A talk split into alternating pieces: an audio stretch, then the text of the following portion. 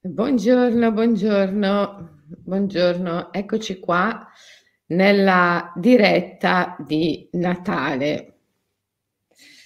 Anche per a chi è Natale e infatti voleva augurare a tutti voi buon Natale anche a chi, eh? Eh, ragazzi, siamo al 23 dicembre, oggi è giovedì, è l'ultima diretta della settimana il che vuol dire che io e a chi dobbiamo augurarvi buon Natale. È vero chi? Buon Natale, sì, sì. Anche Zagara vi augura buon Natale, però lei è più selvatica, se ne sta là, poi specialmente quando c'è a chi lei non viene tanto nelle vicinanze. E oggi parliamo di prana, che mi sembra un argomento importante a Natale, perché a Natale mm, Natale era associato con il mangiare, con il cibo. Oggi eh, spero che l'abbiamo capita tutti che festeggiare eh, non deve essere farsi del male, mangiando dolciumi e altre cose che ci fanno male effettivamente. E, ehm, però possiamo, possiamo pensare al nutrimento. Nutrirsi è innanzitutto nutrirsi di prana. Prana è l'energia vitale. La prendiamo non solo dal cibo, innanzitutto la prendiamo dall'aria, la prendiamo dall'acqua, prima ancora che dal cibo. E nel libro dei Mudra siamo arrivati proprio al prana mudra, il mudra che intensifica il nostro prana, cioè la nostra energia vitale. Questo mudra è semplicissimo, si fa mettendo i mignoli e gli anulari a contatto con i pollici e tenendo gli indici e i medi distesi. Questo è il prana mudra, molto semplice molto semplice, molto significativo, molto potente.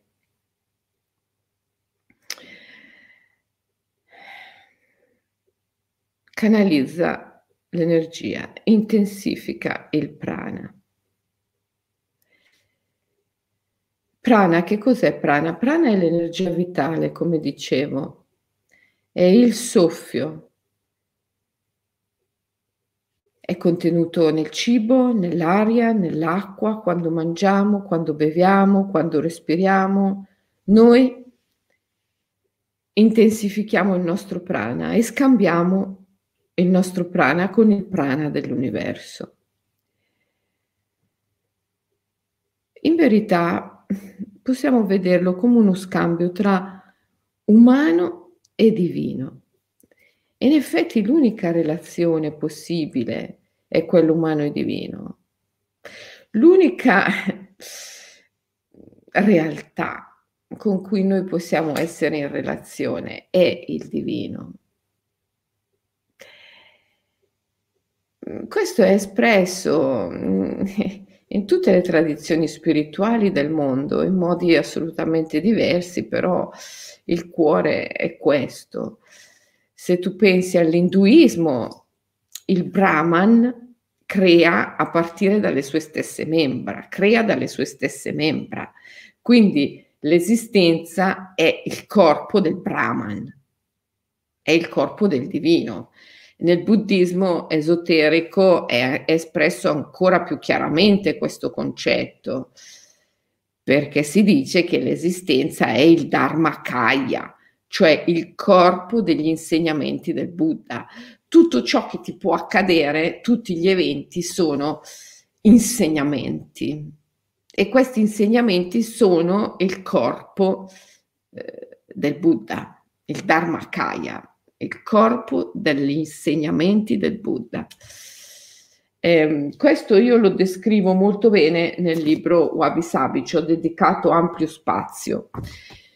Um, Mahavairokana. Mahavairokana è il divino nel suo aspetto di esistenza e quindi tutto ciò con cui noi possiamo essere in relazione è Vairocana, è il divino.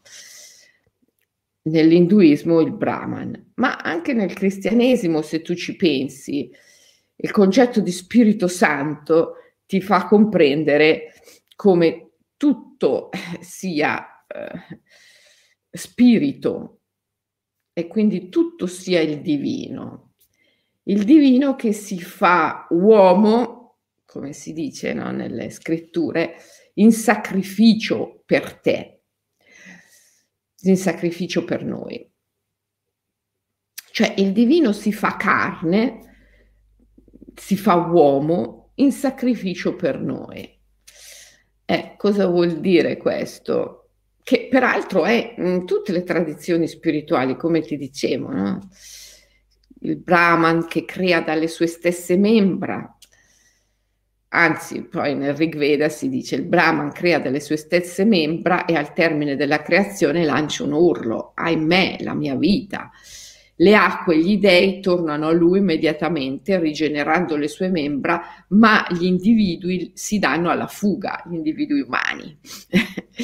e, e, e quindi poi il Brahman ruggisce dietro a questi individui. Venite a me, vi divorerò per salvarvi. E quindi il Brahman, il divino, assume questo duplice aspetto, il, il Brahman che è l'esistenza, che è tutto ciò che esiste, l'evento che ti può accadere, assume questo duplice aspetto, eh, beato o tremendo, no?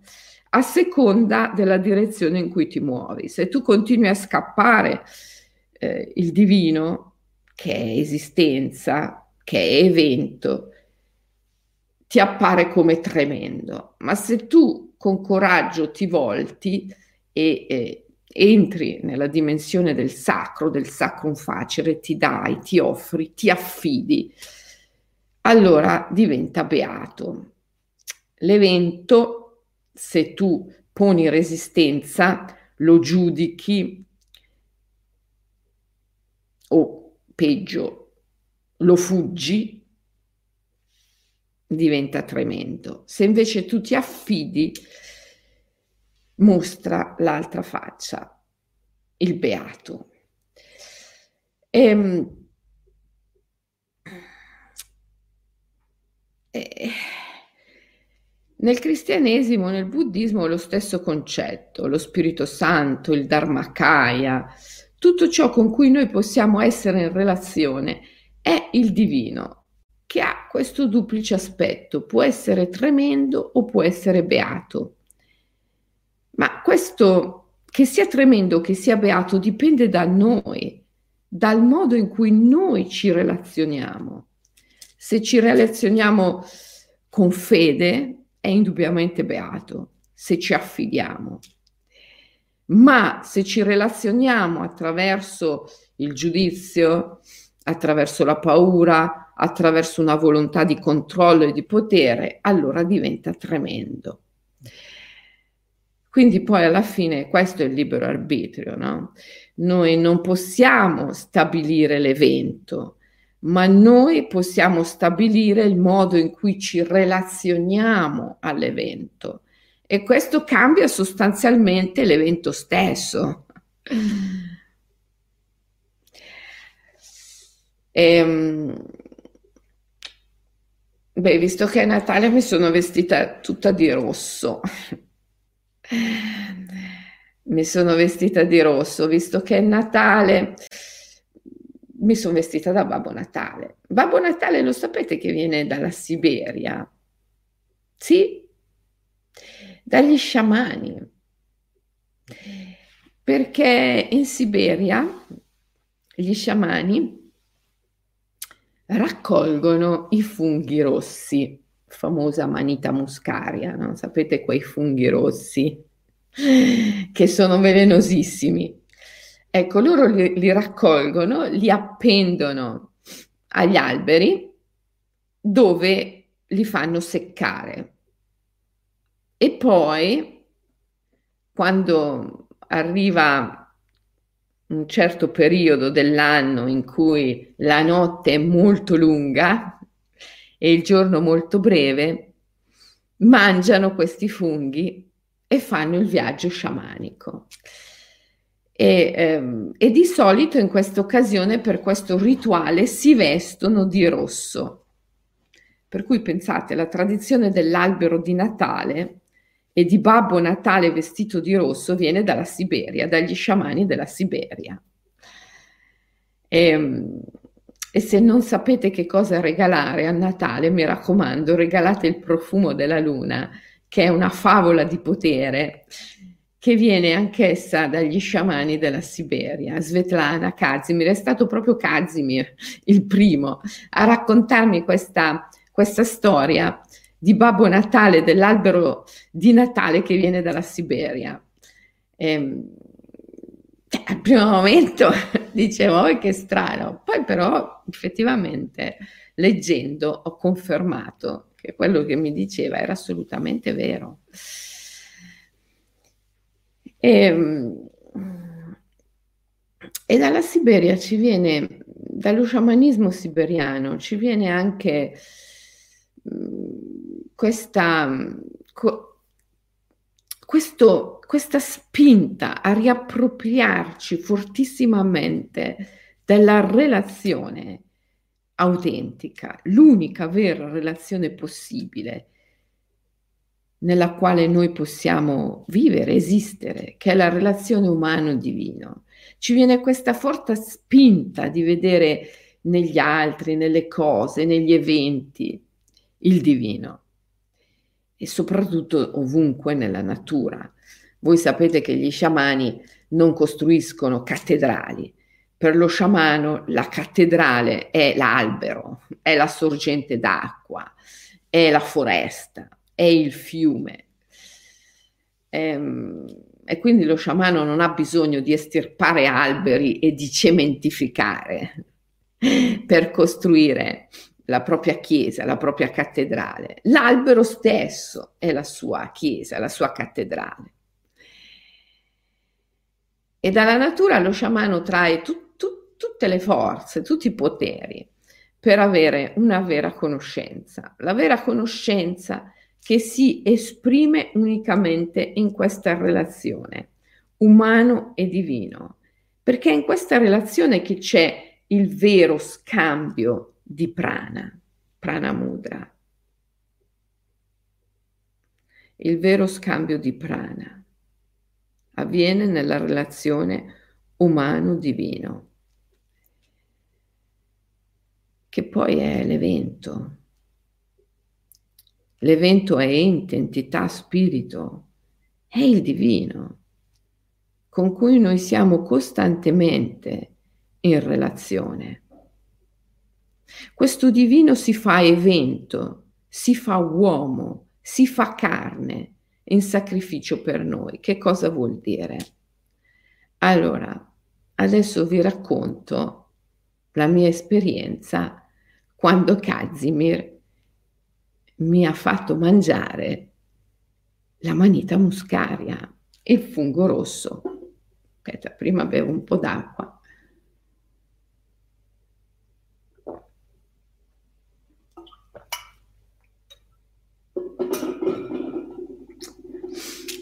La mia esperienza, quel, quella notte di viaggio sciamanico, beh, devo dire che ne ho fatti tanti di viaggi sciamanici e, e sotto varie forme, in tanti modi, con tanti strumenti, ma quello è stato davvero incredibile, incredibile.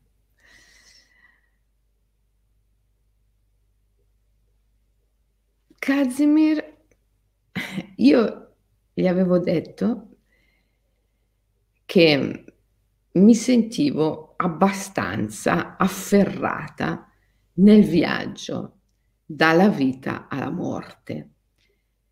Perché nello yoga sciamanico, nella tradizione dello yoga sciamanico, esiste una particolare forma di yoga che chiamiamo yoga del colophon, che consiste proprio in questo viaggio. No? Per cui si tratta di un viaggio fatto in stato ampliato di coscienza che ti dà le chiavi segrete dell'arte del morire.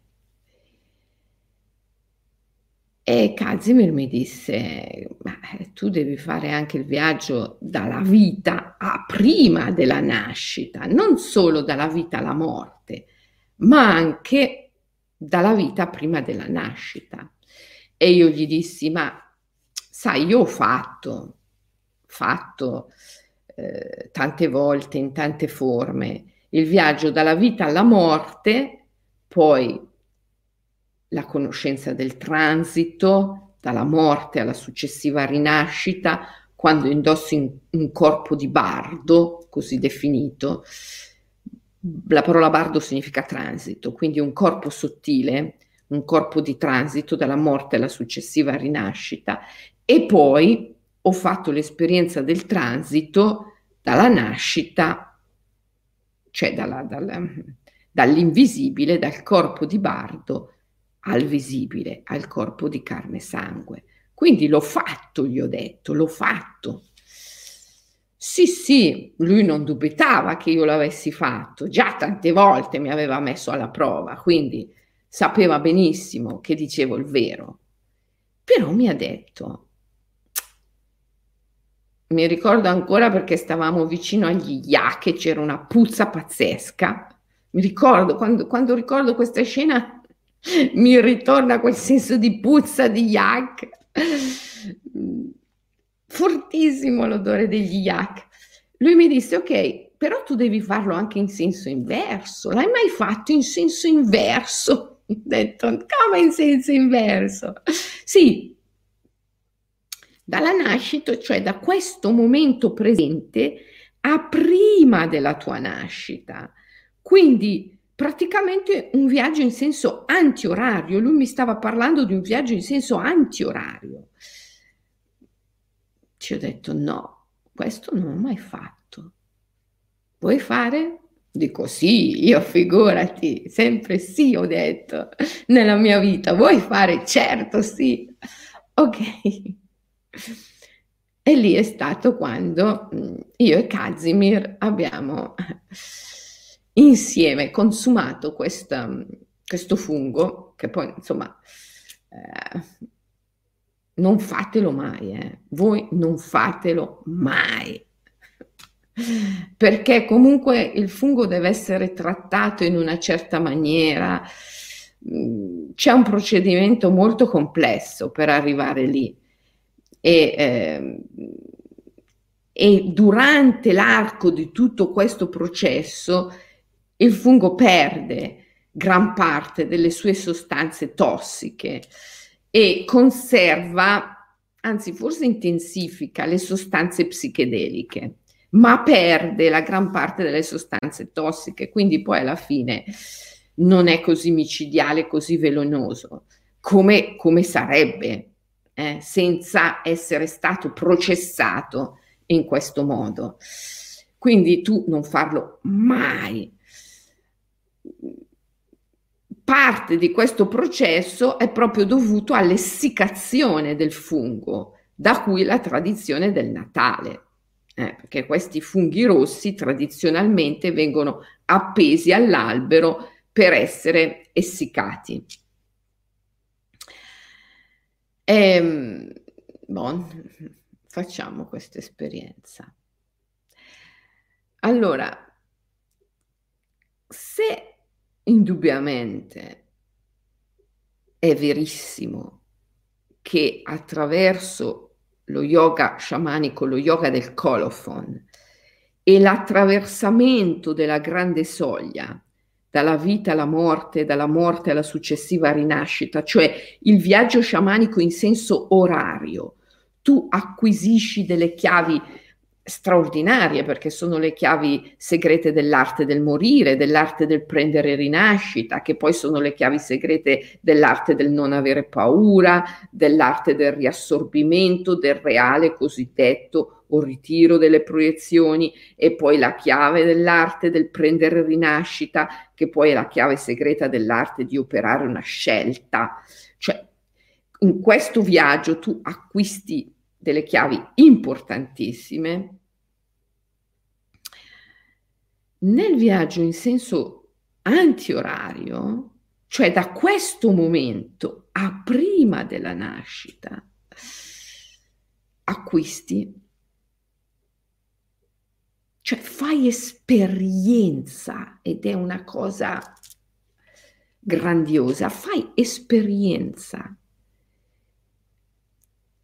Quindi non è solo una comprensione eh, intellettuale, ma fai esperienza di come tutta l'esistenza, tutto ciò con cui tu puoi essere in relazione, sia effettivamente il Dharmakaya, Vairocana, il divino. E di come il divino effettivamente si faccia immagine, uomo, donna, evento, come si dice nella nostra tradizione, in sacrificio per te. E lì io, la mia esperienza è stata piangere di gioia e non riuscire più a fermarmi, perché lì tu ti rendi conto di quanto tu sia incondizionatamente amato. Tu ci pensi un Dio che in sacrificio per te si fa uomo, si fa evento, si fa immagine, si fa mondo, si fa natura, in sacrificio per te. Cioè lì tu ti rendi conto di quanto tu sia infinitamente amato e anche cercato dal divino. E la tua unica risposta può essere sì, sì, sì, all'amore. Eh, perché? Adesso vi racconto la mia esperienza. E la mia esperienza, beh, ovviamente lo sciamanismo siberiano e il buddismo vajrayana, tantrico, che viene dall'Himalaya e che risente moltissimo del Bön, della religione sciamanica tibetana, sono fortemente eh, intrecciati tra loro. Perciò eh, prima del concepimento, Kazimir, che mi faceva da psicopompo, da traghettatore, da bardo, da aedo e mi accompagnava, mi diceva adesso sentirai soffiare i venti del karma. E io eh, in questo stato ampliato di coscienza, dato dalla sostanza psicotropa del fungo, figurati, sentivo il tornado, no? c'è venti da tutte le parti. E piano piano Kazimir mi conduceva a regredire, no? prima della mia nascita, prima i momenti, gli attimi precedenti al concepimento. È lì che soffiano fortissimi i venti del karma. E allora mm, tu ti rendi conto che mm, anche il karma è amore, perché il karma è il ricordo di tutti tutte le paure, di tutti gli attaccamenti, di tutte le limitazioni che tu devi superare, devi sciogliere per ritrovare amore. No?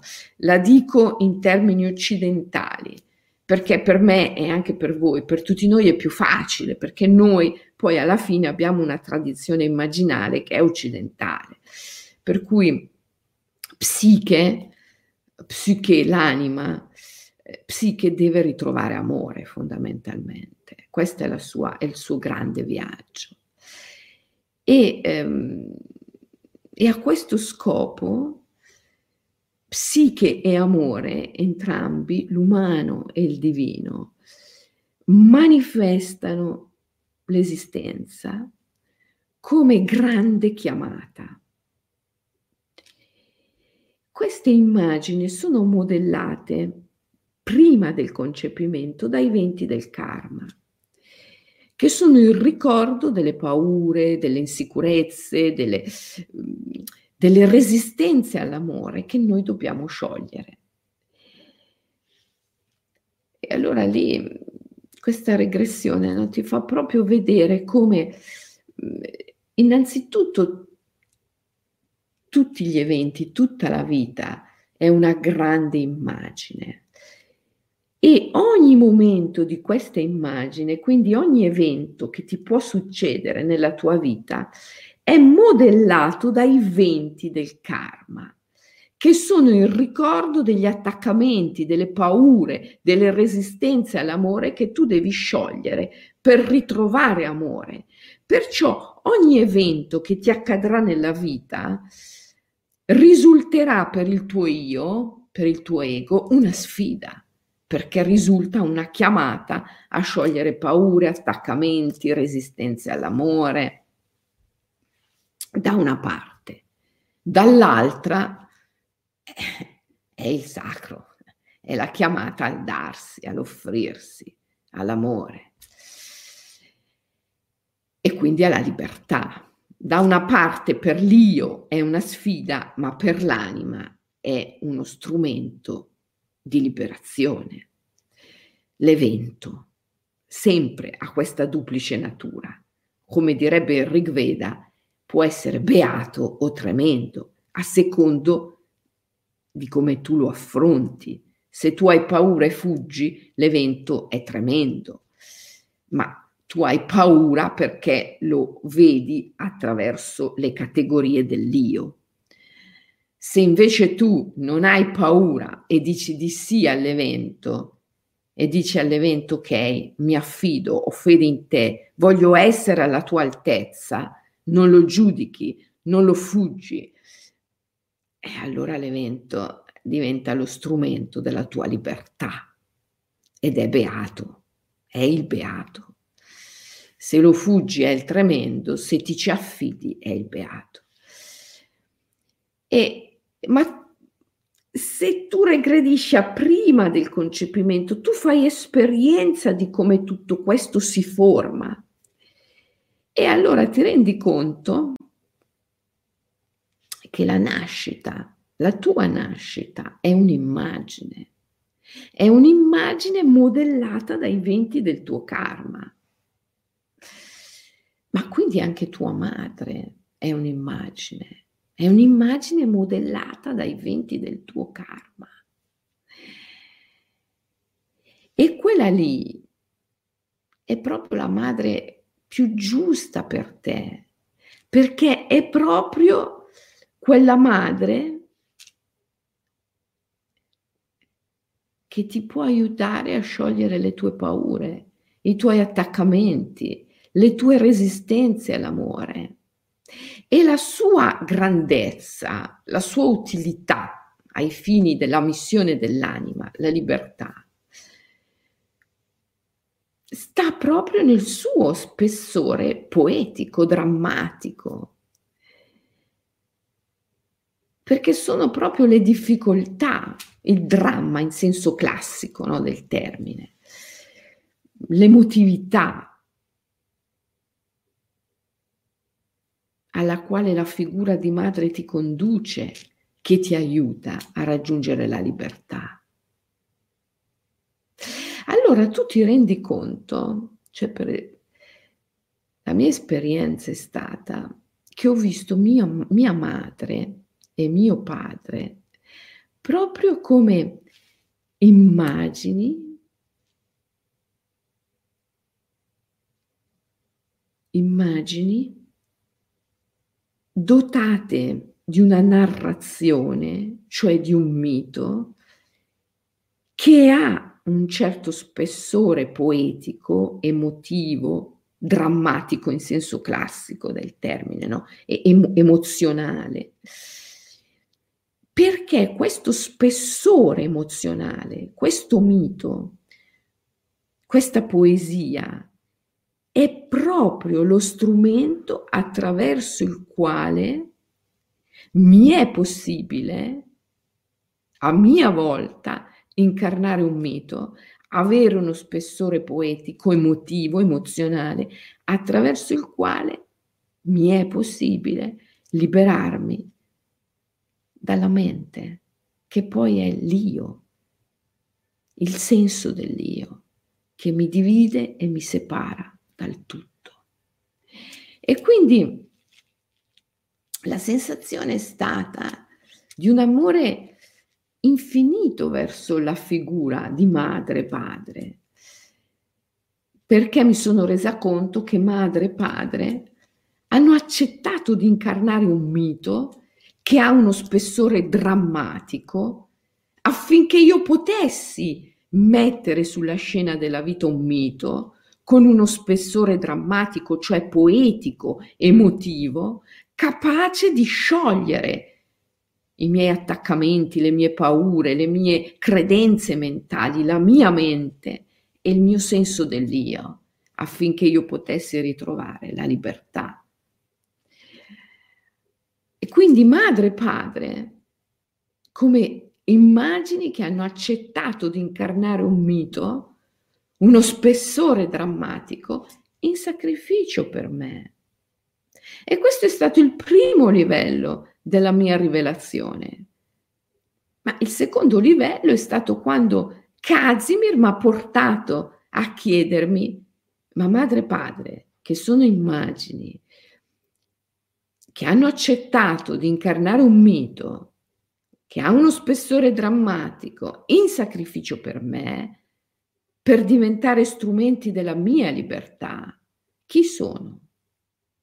Eh, e alla fine tu fai esperienza, se regredisci a prima della nascita, di come madre, padre, la nascita stessa e tutte le immagini della grande mago della vita, dell'esistenza, siano in effetti il divino, il divino che si fa madre, il divino che si fa padre, cioè il divino che si fa uomo, donna, e poi si fa evento, nascita, e poi si fa vita, esistenza, mondo, in sacrificio per te. Il divino che si fa uomo, si fa donna, in sacrificio per te, affinché tu possa avere una storia, una narrazione, un mito che ha uno spessore drammatico, cioè uno spessore poetico, emotivo, grazie al quale, grazie alla quale emozione, tu puoi sciogliere la tua mente, le tue credenze mentali, le tue paure, le tue resistenze all'amore e ritrovare l'unione con amore. Allora quando ti rendi conto di questo, quando ti rendi conto che veramente a partire da madre, padre, a continuare con tutti i tuoi antenati e con tutti gli individui che tu puoi incontrare nella tua vita, perché ovviamente in tutti gli individui la psiche incessantemente proietta madre, padre. Quindi quando tu ti rendi conto che tutti gli individui che tu puoi incontrare sono il divino che si è fatto uomo, donna, in sacrificio per te.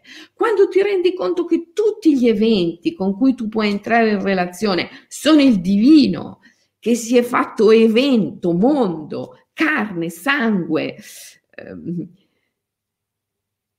immagine in sacrificio per te allora ti rendi conto veramente di che cos'è l'amore e di quanto tu sia infinitamente amato. E questo per me è il Natale. Questo per me è il Natale.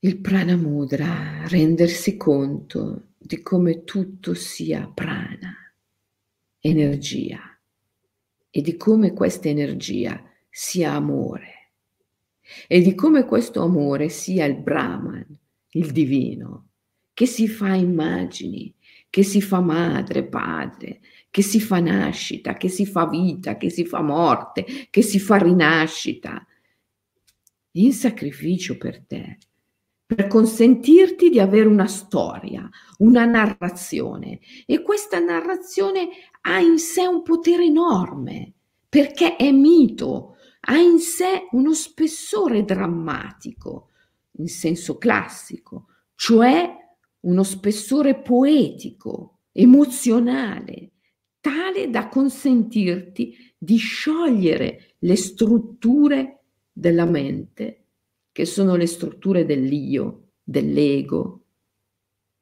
che ti tengono prigioniero. L'emozione è il veicolo per sciogliere le strutture della mente. Quando tu entri nell'emozione, quando tu entri nell'emozione intensa, quando tu entri nel pathos, quando tu entri nella poesia, la mente ordinaria si dissolve. E un'altra mente, Aurobindo la chiamava overmind, sovramente, Hillman la chiamava il pensiero del cuore, a me piace definirla la mente poetica, un'altra mente si apre, è una mente capace di comprendere l'amore e di condurti alla libertà. Questo per me è il Natale. E, ehm, e, poi, e poi ti devo dire una cosa, e cioè che dopo tutte queste esperienze in Sri Lanka con Michael e col venerabile Gatatera, in Birmania con Wailalan, la sciamana con cui ho fatto le carte dei Nat, in, in Siberia con Kazimir e, e Svetlana, in Sud America con Kunturkan, eh, negli Stati Uniti con gli Opi.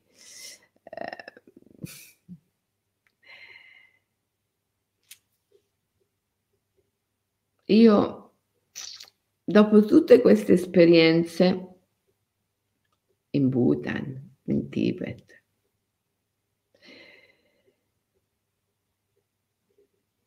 io credo fortissimamente e ne ho la riprova continuamente nelle scuole dell'Imaginal Academy con i miei studenti, che il viaggio si possa fare e sia estremamente più intenso e più efficace senza l'utilizzo di sostanze indotte dall'esterno. Dentro di noi abbiamo tutte le possibilità. E infatti, quando ne ho parlato con Kazimir stesso, anche lui mi ha detto certo, certo che si può fare il viaggio senza il fungo, senza la sostanza, però è giusto che tu l'abbia provato, anche la sostanza, anche il fungo, perché così ti rendi conto che non c'è nulla che il fungo la sostanza indotta dall'esterno ti possa dare in più rispetto a quello che tu puoi prendere da dentro di te. E oggi io ringrazio infinitamente Kazimir che mi ha fatto fare il viaggio anche attraverso la manita muscaria. Ringrazio Michael che, che, che quando c'era il monsone mi, mi faceva raccogliere un fungo che cresce solo quando c'è il monsone, perché vive solo nell'acqua. Mi faceva raccogliere questo fungo, lo tenevamo nell'acqua e poi dopo un certo periodo di tempo be- bevevamo questo, questo, questo, liquido che sempre aveva questa, eh, questo effetto psichedelico.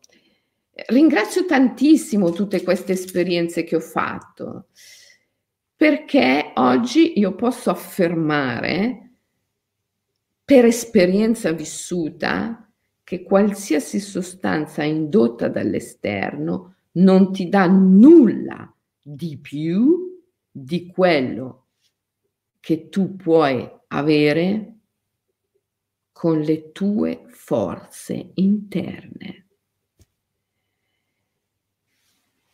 Eh, evidentemente io per portare questo alle, ai miei allievi eh, avevo bisogno di fare esperienza e l'ho fatta e l'ho fatta fino in fondo.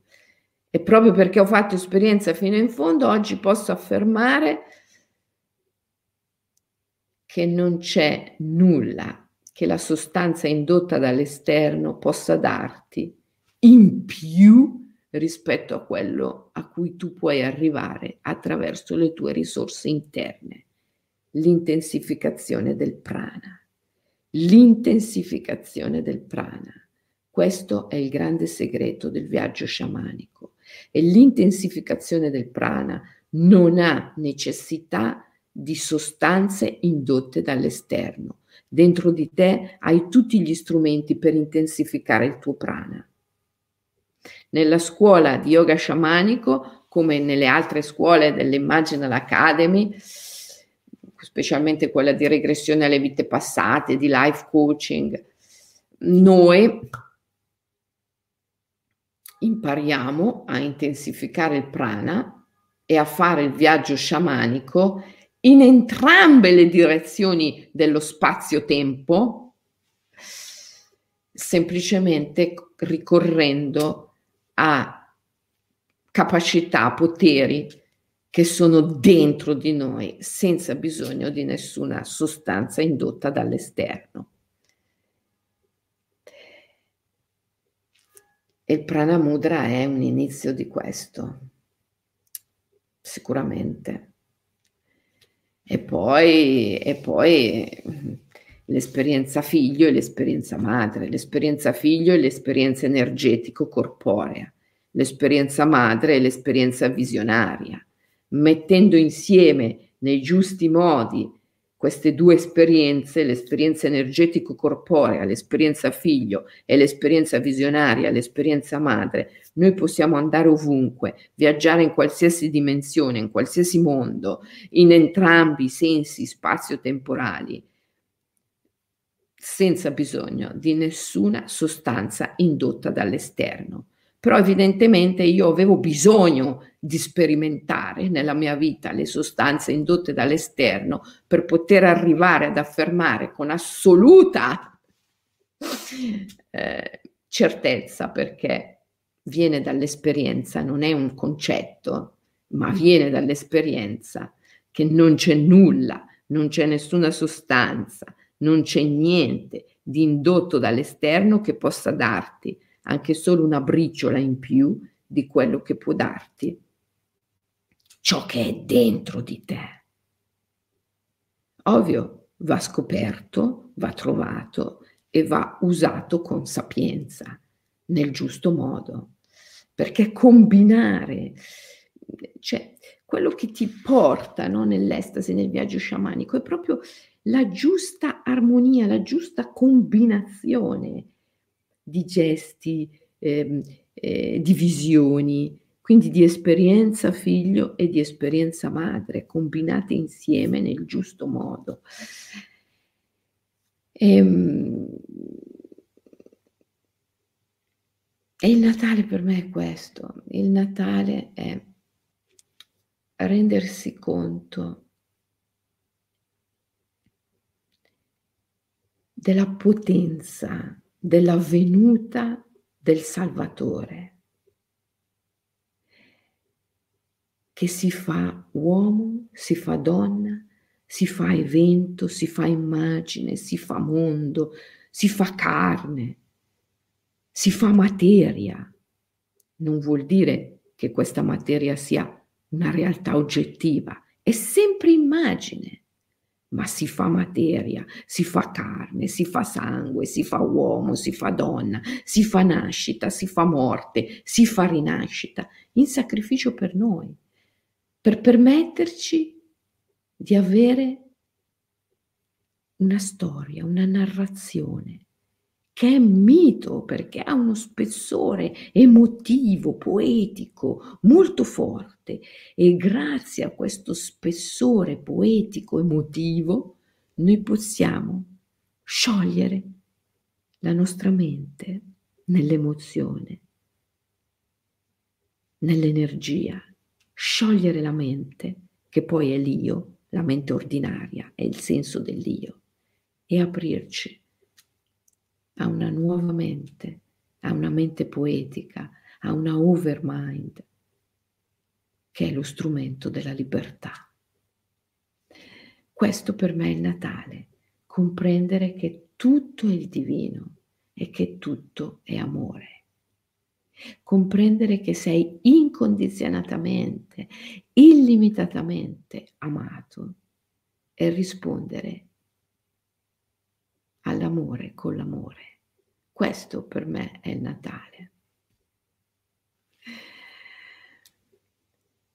Eh, perciò a questa esperienza, che poi è l'esperienza del viaggio sciamanico, bisogna prepararsi intensificando il prana. Allora per me il Natale è un momento di intensificazione del prana. Il prana si intensifica in tanti modi, ma la base, la base è sempre respirare, alimentarsi in modo sano, cercare di bere acqua pura, respirare per quanto possibile l'aria più pura possibile, perché innanzitutto il prana è qui, è in ciò che mangiamo, è in ciò che beviamo, è in ciò che respiriamo. E qui nel mio libro Il cibo del risveglio, eh, che è il grande antidoto contro le abbuffate natalizie, nel cibo del risveglio tratto questo tema di come noi non possiamo mangiare o bere nulla che non sia in verità il corpo e il sangue del Cristo, cioè del, del divino, il Cristo, il Brahman, il Dharmakaya, Vairokana, in tutte le tradizioni spirituali. Nel cuore della tradizione spirituale ti viene detta la medesima cosa. Quando ti nutri, quando respiri, quando bevi, quando mangi, sei in relazione con il divino ed è del corpo e del sangue del divino che incessantemente ti nutri perché il divino è tutto ciò che esiste, ogni erba, ogni soffio di vento, ogni goccia d'acqua, ogni alito, tutto è il divino.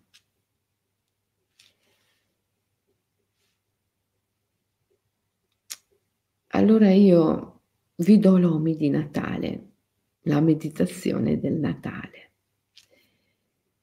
con il prana mudra, questo mudra, questo gesto bellissimo, è il gesto del due in uno, eh? due in uno, due in uno. È il gesto della adualità o dualità dvaita, il due in uno, due, eh, lo vedi, due in uno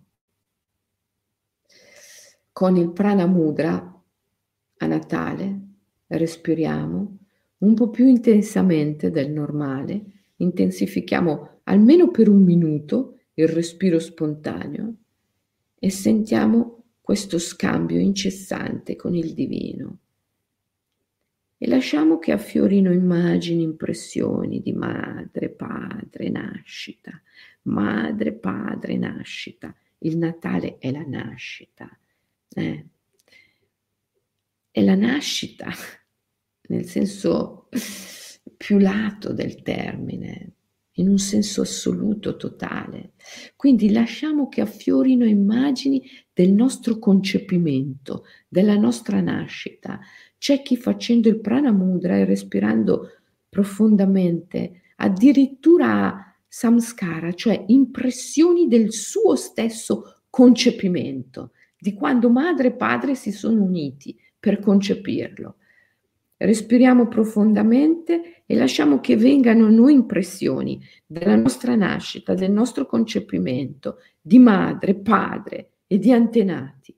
E sentiamo che tutte queste immagini sono lui, il divino, il divino che si fa nascita si fa uomo, si fa donna, si fa madre, si fa padre e poi si fa antenati e poi si proietta in tutti gli individui che possiamo incontrare in sacrificio per noi. Sentiamo questo e per un minuto intenso di immersione cosciente, OMI, One Minute Immersion, sentiamo questo infinito amore nel quale siamo completamente immersi e che ci pervade e che noi stessi siamo. e ricambiamo questo amore con un sì incondizionato. Un sì incondizionato, ok? Il mantra è sì, sì, sì, sì, sì, sì, sì, sì a qualsiasi immagine della nostra vita, sì a qualsiasi prova, sì a qualsiasi evento, perché qualsiasi evento, anche quello che ci appare più sfidante per il nostro io, in verità è una chiamata a sciogliere paure, a sciogliere attaccamenti e a ritrovare amore. Qualsiasi evento è il Dharmakaya, è il corpo degli insegnamenti del Buddha è Vairocana, è il Brahman, è il Cristo, è il divino. Questa nascita dobbiamo sentirla. Siamo nati nell'io, nell'individualità e adesso dobbiamo morire e rinascere nell'immensità, nell'amore. Questo è il Natale. Il Natale deve essere il momento in cui nasciamo nella consapevolezza dell'amore universale e diciamo di sì a questo amore. Ok? Allora, adesso vi lascio, è giovedì 23 dicembre, quella del giovedì è l'ultima diretta della settimana ci ritroveremo lunedì e sarà già venerdì il 24, sabato il 25, domenica il 26, lunedì sarà già il 27. Sarà passato il Natale e voi avrete in questi giorni praticato il prana mudra e l'omi sull'amore. Per un minuto intenso, almeno tre volte in questi giorni praticate il prana mudra, che è il mudra del due in uno. Lasciate che arrivino a voi, respirando più profondamente, impressioni della vostra nascita, del vostro concepimento di madre, padre e sentite come tutto ciò, madre, padre, nascita, avi e tutto ciò che è seguito è il divino che si fa uomo, si fa donna, si fa evento in sacrificio per te, per permetterti di avere una storia, un mito che ha uno spessore emotivo, grazie al quale tu puoi sciogliere la mente, puoi darti, puoi compiere il sacro. L'emozione ti consente il sacro, il darti, l'offrirti, ti consente di andare al di là di tutte le categorie mentali del bene e del male e di offrirti. Questa è la tua vita, questo è il tuo evento, il divino, che si fa immagine, uomo, donna, evento, per te. Senti questo per un minuto intenso, senti l'amore infinito con cui sei benedetto e rispondi di sì a questo amore. Ok? Lo facciamo insieme, tutti insieme, in questi giorni e avrà una potenza, sono sicura che avrà una potenza straordinaria. Ok? Vi auguro buon Natale, buon Natale a tutta la mia meravigliosa, stupenda, fantastica, strepitosa Meditation Family. Buon Natale a tutta la family e ci vediamo lunedì sempre alle 7. Vi voglio bene. Ciao.